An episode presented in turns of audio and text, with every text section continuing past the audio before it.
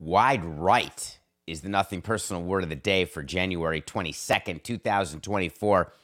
If you thought I was not going to start with what happened in the Bills-Chiefs game, then you'd be incorrect.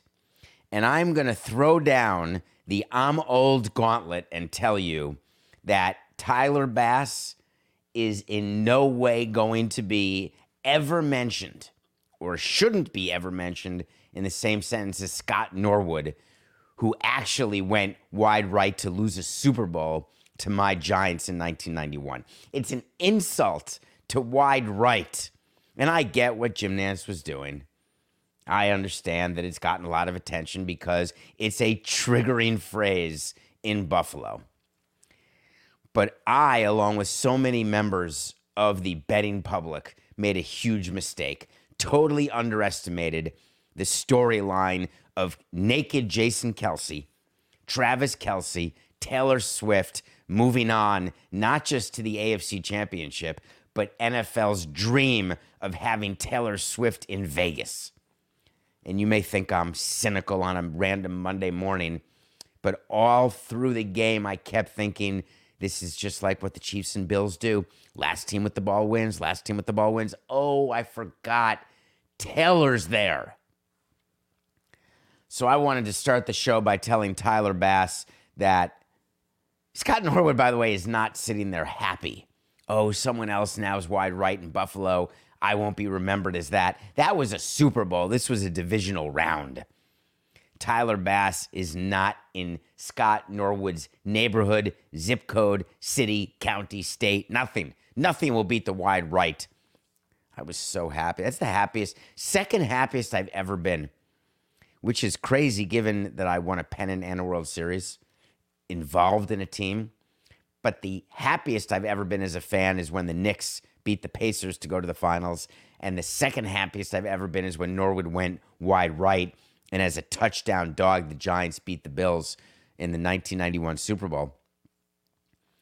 It really is better to be a fan, folks, because my fandom, I watched the games this weekend, very interested, curious and interested about my picks of the day, obviously, when money's on the line. But being a fan, I'm jealous of all of you. What a weekend of games. I want to go to what happened in the Packers-Niners game because I want to talk about your betting. I'm going to talk about DraftKings. That's right, DraftKings. Here it comes. I'm about to talk about you and your competition, FanDuel, in an entire segment. Somewhere around the first drive of the game, of the Niners-Packers game, and yes, I'm not happy the Packers lost. So close to Jordan Love shoving it even further up Aaron Rodgers' ayahuasca. I definitely butchered that name again, Coca, because I do. Ayahuasca. I just added an extra letter. Deebo Samuel gets hurt, and DraftKings tweets out the following. We will be refunding all losing bets that included Deebo Samuel on markets that were undetermined before he left the game. Single parlay wagers where he was only the only losing selection. So if you had a four-way parlay and you had Deebo Samuel as the final leg to win, and Deebo Samuel leaves the game with a shoulder injury, they are not taking your money. What they're giving you are the things that we talk about during our commercials and during our reads with DraftKings and all the other sites.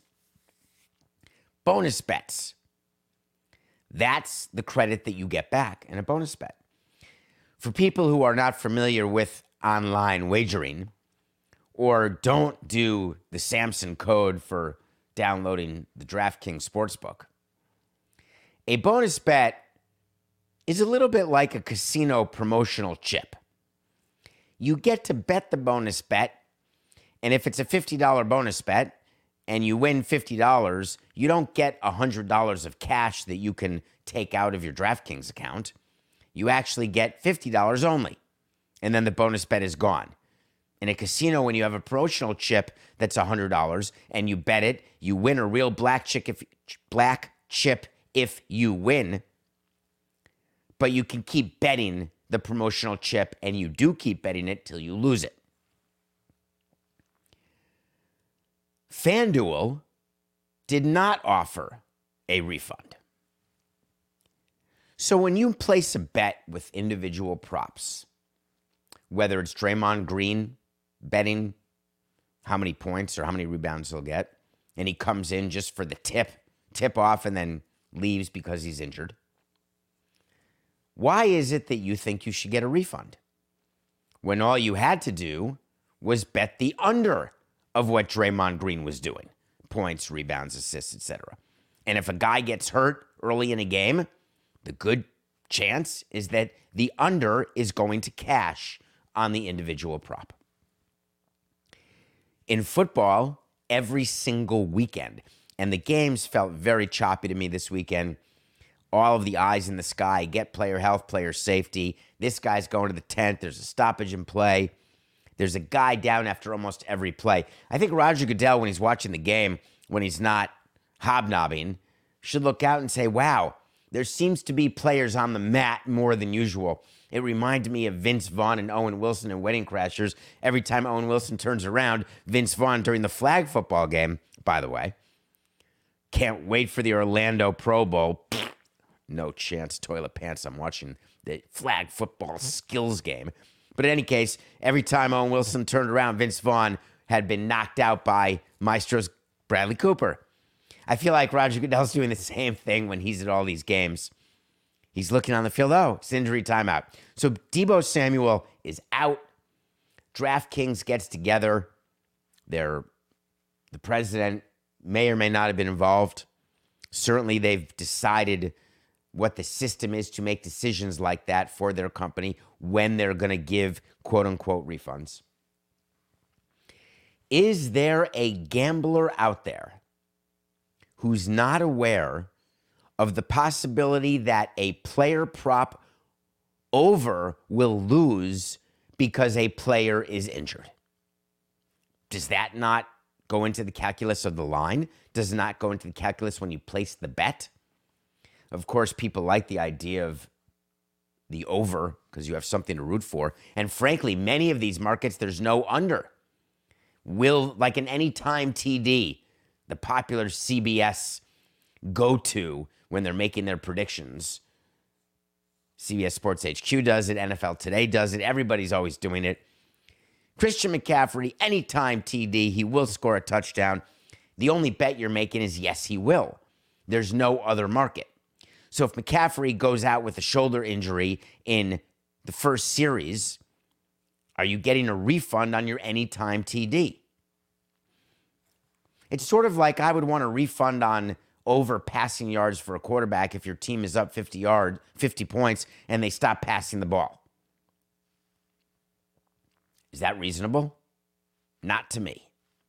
Well, I appreciate what DraftKings is trying to do, especially, and FanDuel, with all the bonus bets, why they do that, why casinos do promotional chips. I get it.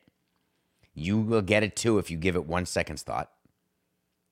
The refund part bothers me because I don't want anyone to think when you are placing a bet, you know what the equivalent is when you buy a stock?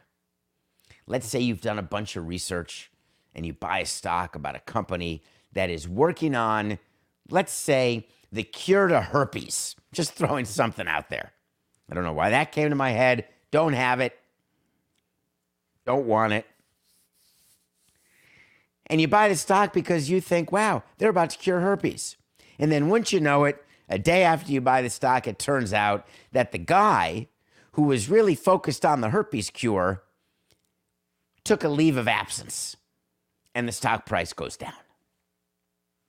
You get in a refund? Do you get to sell your stock at above market rate because, hey, you get your money back? Is that what these online T D Ameritrade? Hey, just kidding, got the pick wrong.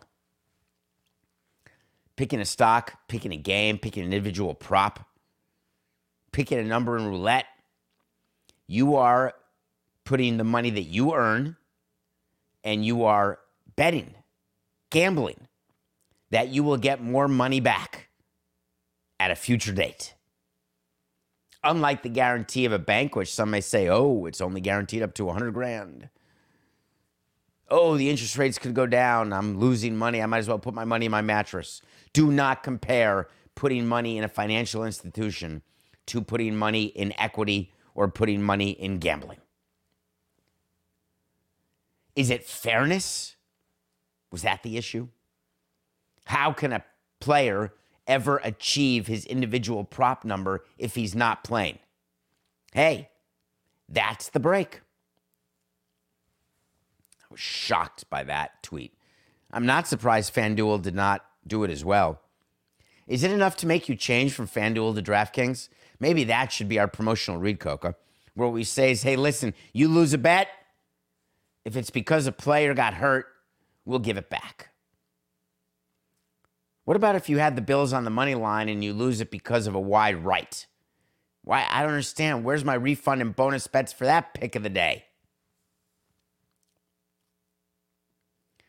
Remember we told you about Jeffrey Lurie, owner of the Eagles, meeting with Nick Sirianni. Nick, I'm going to need a plan. What's your plan, good old Nick? Started at ten and one, ended up eleven and six, lost in the first round, got your ass kicked. What's your plan? Sirianni walks into the meeting, ready to present his plan, and Jeffrey Lurie says, sorry, misunderstanding. What I meant was, I'm giving you my plan. You can sit there and listen.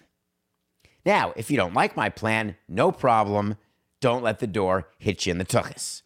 But if you do like my plan, we're going to need to do a few firings. I used to love meetings like that with managers because it's power. I hate to admit that, Coco, but that's all it is. When you meet with a manager and say, we're going to keep you, but we're firing your pitching coach and your hitting coach and your bench coach. That's the worst because bench coaches are chosen by the manager. When you fire a manager's bench coach in baseball, that's it. That manager's done. You should have known, Felipe. So Nick Sirianni goes into the meeting, told it, hey, I think that uh, Sean Desai is going to be fired. Nick Sirianni said, well, you already took his play calling away, so what's the real difference? Oh, no, but how about Matt Patricia? We'd like him to be fired, too. And by the way, we'd like the offensive coordinator to be fired if you don't really mind. Sirianni said, well, Matt Patricia's not even under contract. Great. We don't have to fire him. We're just going to let him go. So I wanted to mention the way it works with owners in meetings or t- team presidents or even G Ms.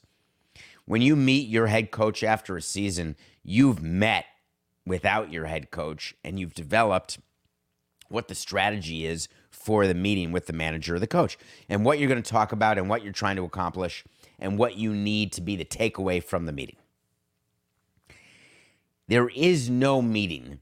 Like Jerry Jones did not meet with Mike McCarthy after the Dolph- after the Dolphins, after the Cowboys loss, and go into the meeting saying, well, tell me about it. Tell me about it. Like the movie Grease. No. Your entire plan is you know whether you're keeping the manager or not. You know whether you're keeping his coaches or not. And you've begun to work on what you're doing with player personnel as it relates to the salary cap. You bring the coach in to inform him what you're doing. The teams that don't do it that way are the teams whose coaches are also the G Ms. So when you have a Bill Belichick or what Mike Vrabel hopes to be, the way that meeting goes is the owners have meetings with their player personnel people, with other powerful voices within the organization. Then they come up with the plan, and then they meet with the coach slash G M and give them the plan.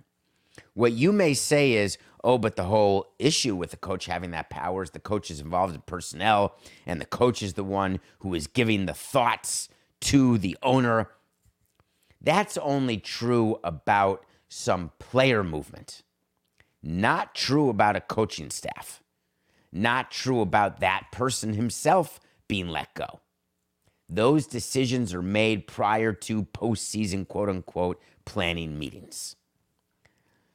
So we had that one absolutely nailed when we talked about it.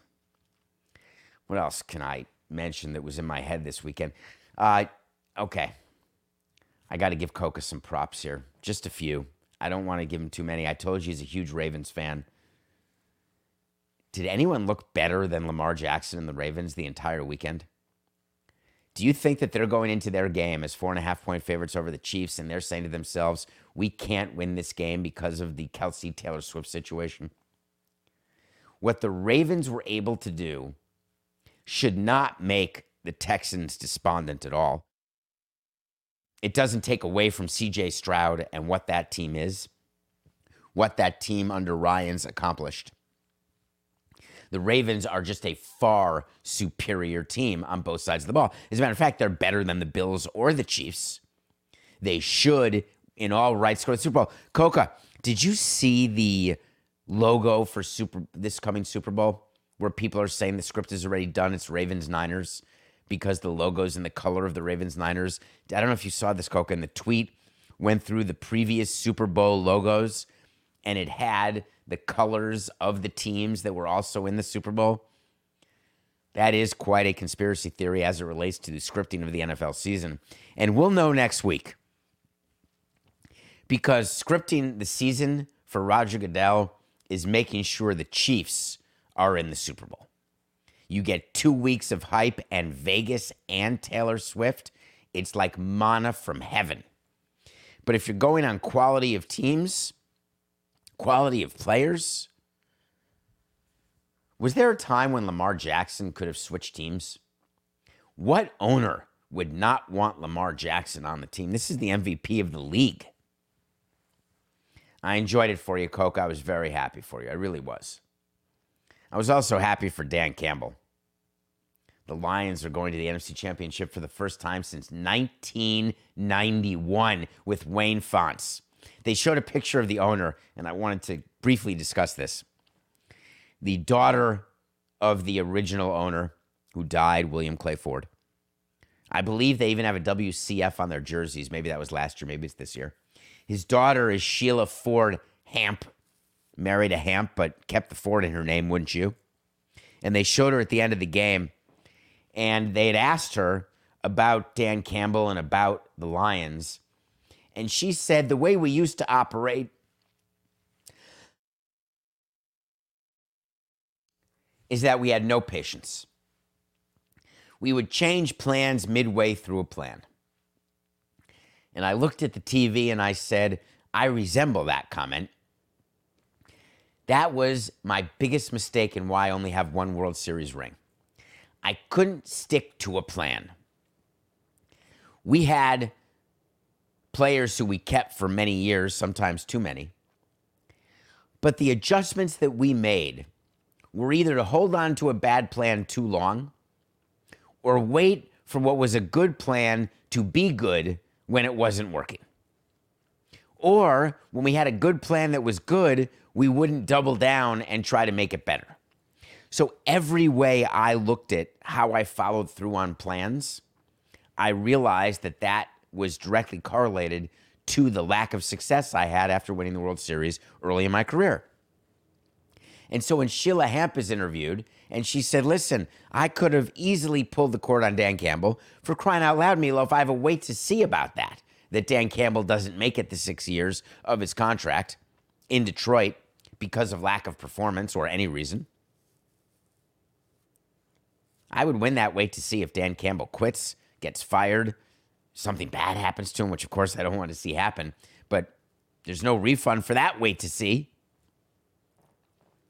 The fact is that she said, we are going to do something that we didn't do. And what she was really saying is that my family never did. We are going to be like the Astros. We're going to be fine losing one hundred games three years in a row. The Texans have now been able to do it. They were fine winning four games or fewer two or three seasons in a row. They are sticking to what they believe their plan was. The reason why teams change mid-plan is when they don't feel they're having the success early enough. So as an example, if the Detroit Lions as part of their plan did not progress from last year to this year, but instead regressed, which is fifty percent chance that during the course of a planned progression, you're going to have a regression and then maybe a second one that would cause you to say, this plan stinks. Let's fire some people. Let's change plans. I don't believe you should get credit. Like, the Astros don't get credit to me. They get credit as a dynasty for sure. They don't get credit for sticking to the plan because when they lost the one hundred games three times in a row, a fourth time, or not having the success they had within the first couple of years after those losing seasons, believe me, they would have changed plans. It's much easier to stick to a bad plan when you're in the good part and the good part is sustained. If the good part is a one and done, so I want to ask Sheila and can't wait if the Lions regress next year and they don't make the playoffs, is all of a sudden her view going to change? And we see that all over the sports world, where views change of owners and presidents because of my favorite concept, recency bias, where everything seems the way it is now and everything is as though it had always been that way because it is this way now. It is so dangerous in life, in politics, in love, in betting, in sports, to actually convince yourself that because the way things are now, that's different than what they've been. I'm looking at my piece of paper here, Coca. I'm a day early, but I can't stop looking at it. The Academy Award nominations come out tomorrow at eight thirty-one and eight forty-one, right during our live show.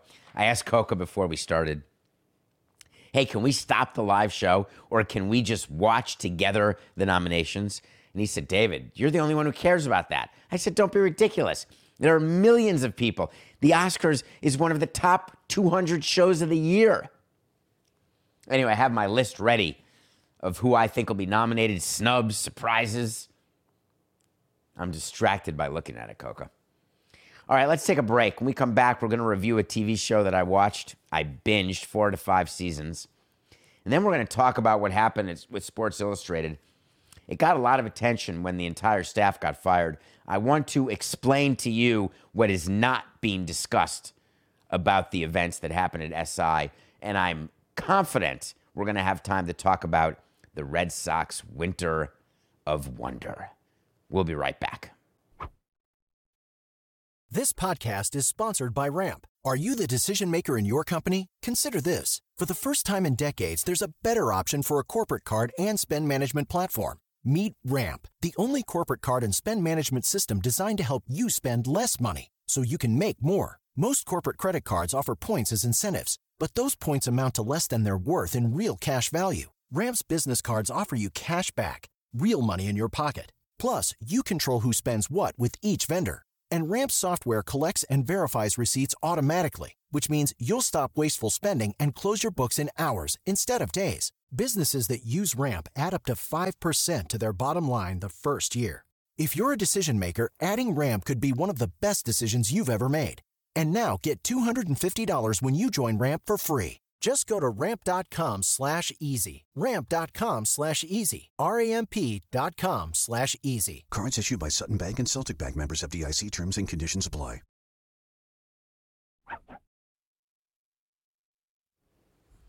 Welcome back to Nothing Personal. It's David Sampson, Matthew Coca. Please, thank you for reviewing, rating. I'm not sure that's the thing anymore. Thank you for subscribing to the Nothing Personal with David Sampson YouTube channel. Thank you for signing up to be a participant in david sampson podcast dot com. One of the things we're going to do in two thousand twenty-four, at some point, we want to start doing a little extra for the insiders on david sampson podcast dot com, the people who sign up. Maybe a little extra content, maybe a little extra time with me, something.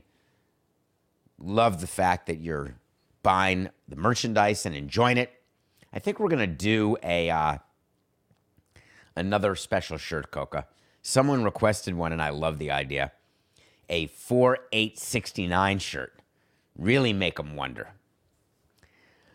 All right, I want to review something that uh, I watched. I was very loyal to the Coen brothers and Fargo the movie. Very loyal. When the show started, I was a T V snob, meaning I only liked movies, wasn't interested in television shows. I have since completely done a one eighty, and the quality of certain shows is off the charts. And while I thought that they would never be like movies, it turns out that there are shows that are better than movies.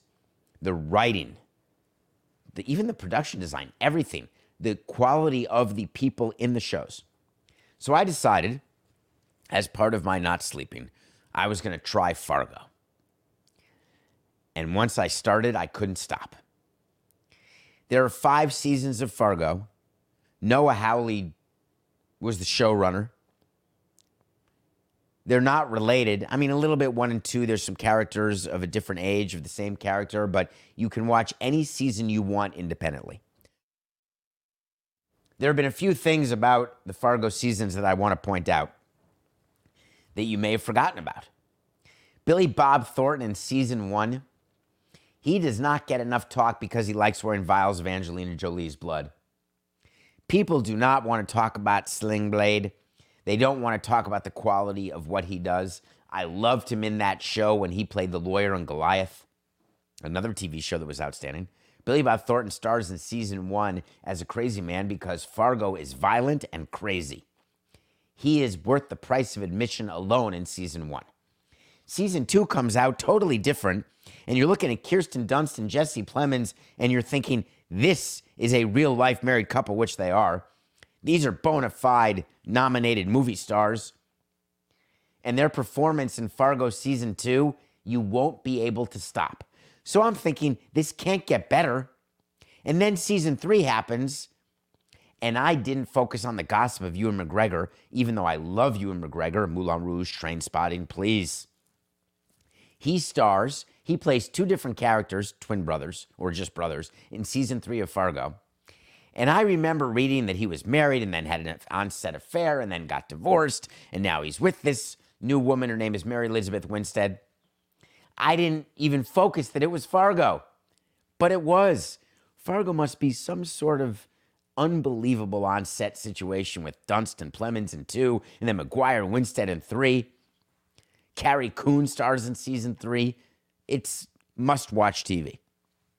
Season four, mediocre. Chris Rock was in it. He was good. It was fine. I didn't love the premise. But you don't have to worry that it's off the rails because you've got a season five. And I just finished season five with Juno Temple from Ted Lasso and John Hamm from Morning Show. Really, from Mad Men. There's got to be a season six. Please watch Fargo if you haven't. Okay. Sports Illustrated. It doesn't mean what it used to mean. People my age, even a little younger, every week you're waiting to see who's on the cover of S I. Every week you're reading letters to the mailbox. Every week you're waiting for Rick Riley and what he says, his column at the end. Every week you're looking at in-depth articles, nuggets about sports. Sports Illustrated formed the foundation of my interest in sports business. To be on the cover of S I, it was my proudest moment as a team president, was having Beckett, and we were on the cover of S I. Every time we were on the cover of S I, we had Dontrell on the cover once. We were, when we had Ozzie Guillen and Jose Reyes on the cover, had them each sign like two hundred covers. I still have a bunch of those, I think, Coca. I mean, I know it didn't work out, but when you're on the cover of S I, it's... There was a cover jinx, for crying out loud, in football. Well, S I's fallen on some hard times. It's no longer looked at. But the swimsuit issue of Sports Illustrated was a life changer, and if you know, you know. It was National Geographic with amazingly beautiful people. You just couldn't believe what you were seeing. February, it was like Christmas in February or triple Hanukkah. It's like going to the barber shop every day. So meanwhile, S I has had some issues because the world of publishing has changed. Everybody's trying to go digital. Everybody needs to go digital. Some companies did it better than others.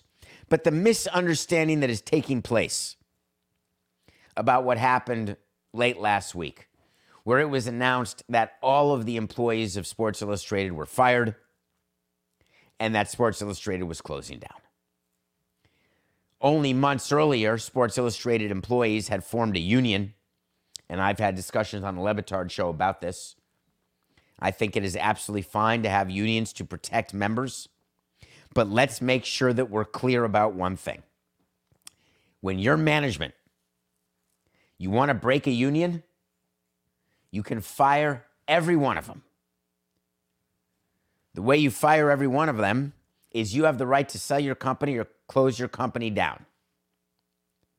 There is nothing the Major League Baseball Players Association can do if Major League Baseball decides they're going to cease to exist. Shohei Ohtani, see you later. You're not getting your sixty-eight million dollars.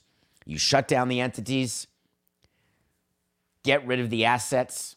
The underlying assets of each, the, each of the franchises is only the worth of the franchises.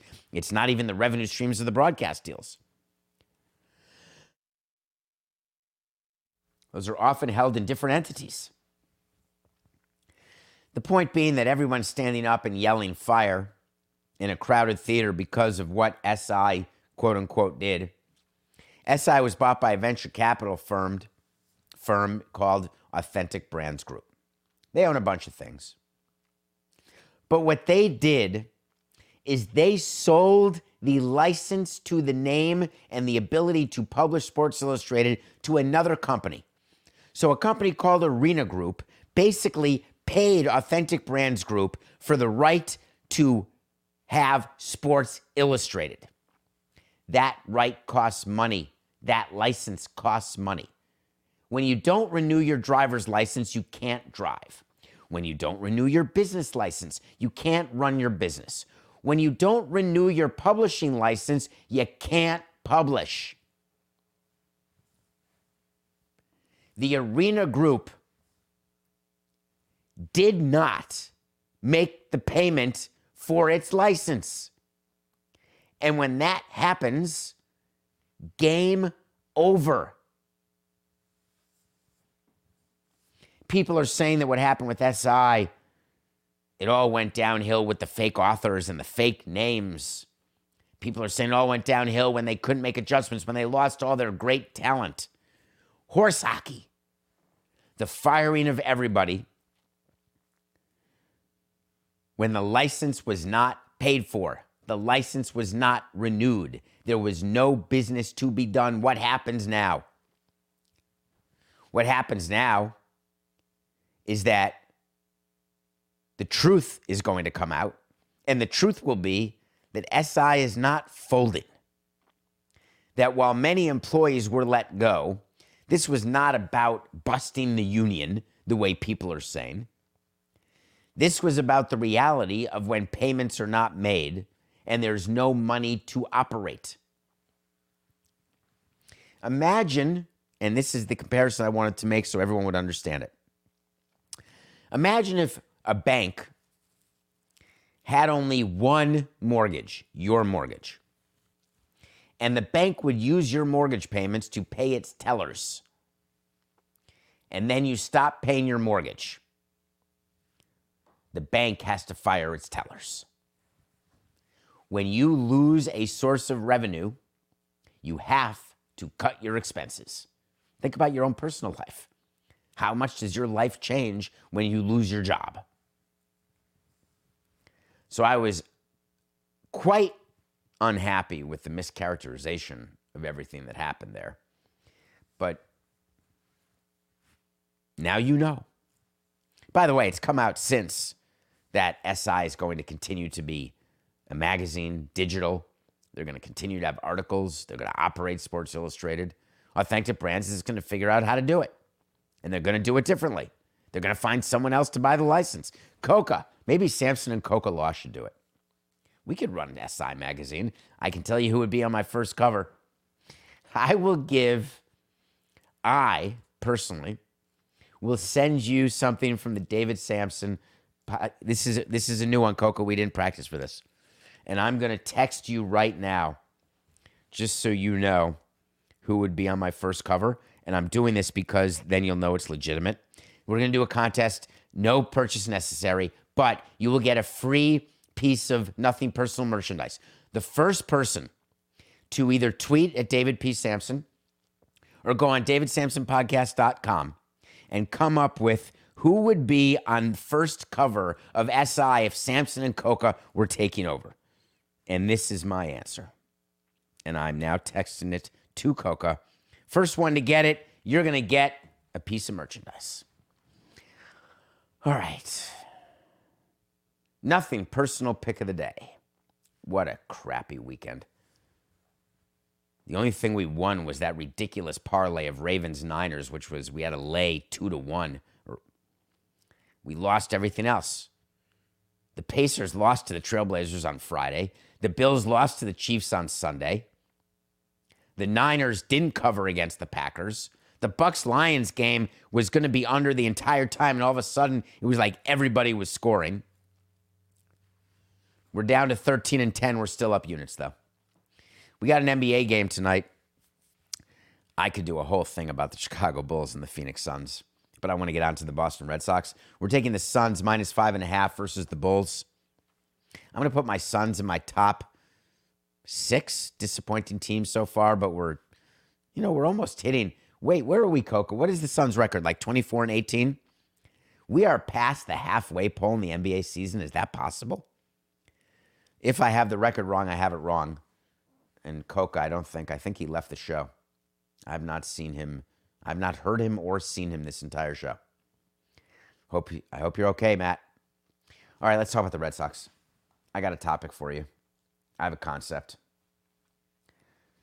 I have unreasonably defended the Boston Red Sox owners for years of all of people in the Northeast, and we've got a healthy audience up in the Massachusetts, New Hampshire, Vermont, that area, Jersey, certain parts of Connecticut. I talked to you about the four World Series the Red Sox have won, and you've told me I don't care. Doesn't interest me. They stink. They're cheap. Then I did a whole segment about Mbappe, a whole segment about Fenway Sports Group, a whole segue about LeBron James, what he owns, what he doesn't own. And I have defended John Henry and Tom Werner and Sam Kennedy, their team president, all of whom I've known forever.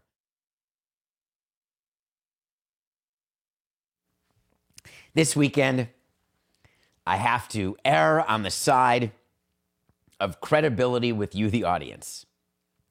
We had a small problem during what is a winter weekend. We did these in Montreal. We'd get a sponsor. We'd all get parkas, and we'd run around to Quebec City and to Montreal and anywhere in the province to try to get people excited for the expo season. We did it in Florida, where we do our winter weekend, where we make community appearances, give out turkeys, give out presents, have players go to different spots, have it end in Fan Fest, building excitement for the season. Teams do in baseball winter conventions, anything to get money and to build excitement. The Red Sox last year did theirs and they got booed off the stage because people were pissed. This year, they couldn't even get properly booed because Red Sox fans are so disenchanted. The Red Sox are in danger of the worst thing, and that's apathy. Always would rather people boo me than not ignore me totally. So they do these interviews, and Chris Curtis of W E E I did an interview with Sam Kennedy. John Henry doesn't even show up, no big deal. Our owner did not go to caravan events or to Fan Fest often. Totally fine, totally normal. There is no reason and no expectation that a principal owner needs to make an appearance at these off-season events. You want to hear from your manager. You want to hear from your G M. You want to hear from your team president. Tom Werner is a co-owner of the Red Sox. He's the one who had the quote, hey, we're going full throttle, and then they didn't go full throttle. And I explained to you that that's why we don't like owners to talk. Sam Kennedy, as president, said a few things during his interview that I think he would rather take back. And what he was talking about was how bad the seasons have been recently and how unacceptable it actually is. I love the concept. The problem is when you're going to talk about, as the Boston Red Sox, how inexcusable last place is, you've got to back it up with moves that you're making to not be in last place anymore. When you are a low revenue team, you can get away with the exact comment Sam Kennedy said every single year. When you're a high revenue, high payroll team, where there's already some people looking askance at whether or not you're allocating resources toward other properties other than your baseball team, you don't have the latitude to say the things that Sam said. And what he was talking about is that when you get out and talk to Red Sox fans, people are angry and upset because we haven't performed. I understand that people equate spending, aggressive spending, with trying. We own that, Sam Kennedy said, because we haven't matched up on big long-term contracts. There may be a perception that we're not trying, and I can assure you that we are trying. And this is where it went off the rails for me. He said, we're building an organization that Red Sox fans are going to be very proud of. That is the go-to for all of these team front-facing executives. I'm guilty. That's what we always say. Go ahead and look at what owners talk about when they make coaching changes, when they make big player trades. We are here for sustained winning. We are here to build an organization that our community can be proud of. We are here to compete year in and year out for a World Series, for a Super Bowl. Really? That's the best you got? When you're the Boston Red Sox and you're finishing in the last place several years, and there's a good chance you're doing it for a third year in a row, what exactly are you building? You're not retooling what you let Betts go, but signed Devers. I have an idea. My idea is that owners and presidents of large market teams and high revenue teams should take a different approach with their fans. And they're all scared to. If I had ever been in that position, I would have been scared to also, unless I talked to my current self, and then I would have told my past self as team president, it's okay to do it. Fans will like it. Believe me, they'll flock to a show about that kind of truth. Why can't Sam Kennedy have stood up and said, you know what? I'm not sure what more you as a fan can ask of our team. You think we're trying to finish in last place? No, but we're also feel no reason to spend over the luxury tax. We feel no reason to lose money. We've had payrolls that are in the top ten percent of Major League Baseball, top twenty percent at its worst. We've got baseball people who will tell us when we can win and when we can't, and there is no way that we're going to have sustained winning every year because no team does it. Sure, you can say the Dodgers make the playoffs every year. Fine. We like the rings. Nobody's ever honest. Instead, they say, we're trying to make you proud. We're building an organization. What does that mean? Chaim Bloom couldn't do it? Craig Breslow is the one who's going to build that organization. The Marlins are doing it right now. We're building an organization. We fired everyone. We brought in Peter, new farm director, new player development, new coaching staff, new assistant to the assistant traveling secretary. We're finally going to do what Jeter couldn't do. We're going to build an organization that will have sustained success. Well, news alert, sustained success, you need payroll.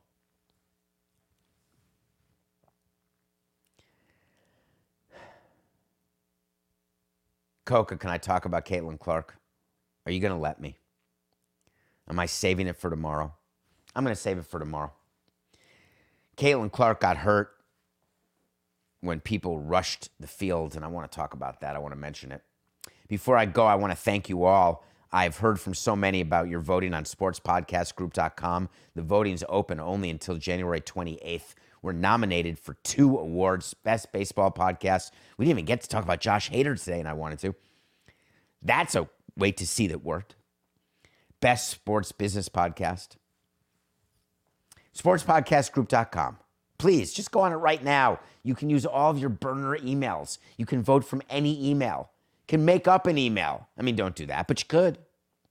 We'll be back tomorrow. You can bet your bippy that I'm going to talk about fans rushing the courts, because I've got a few thoughts that I'd like you to at least think about if you're one of those people who likes the thought of rushing the court. Spoiler alert, I don't like it when I'm at home. Until then, it's just business.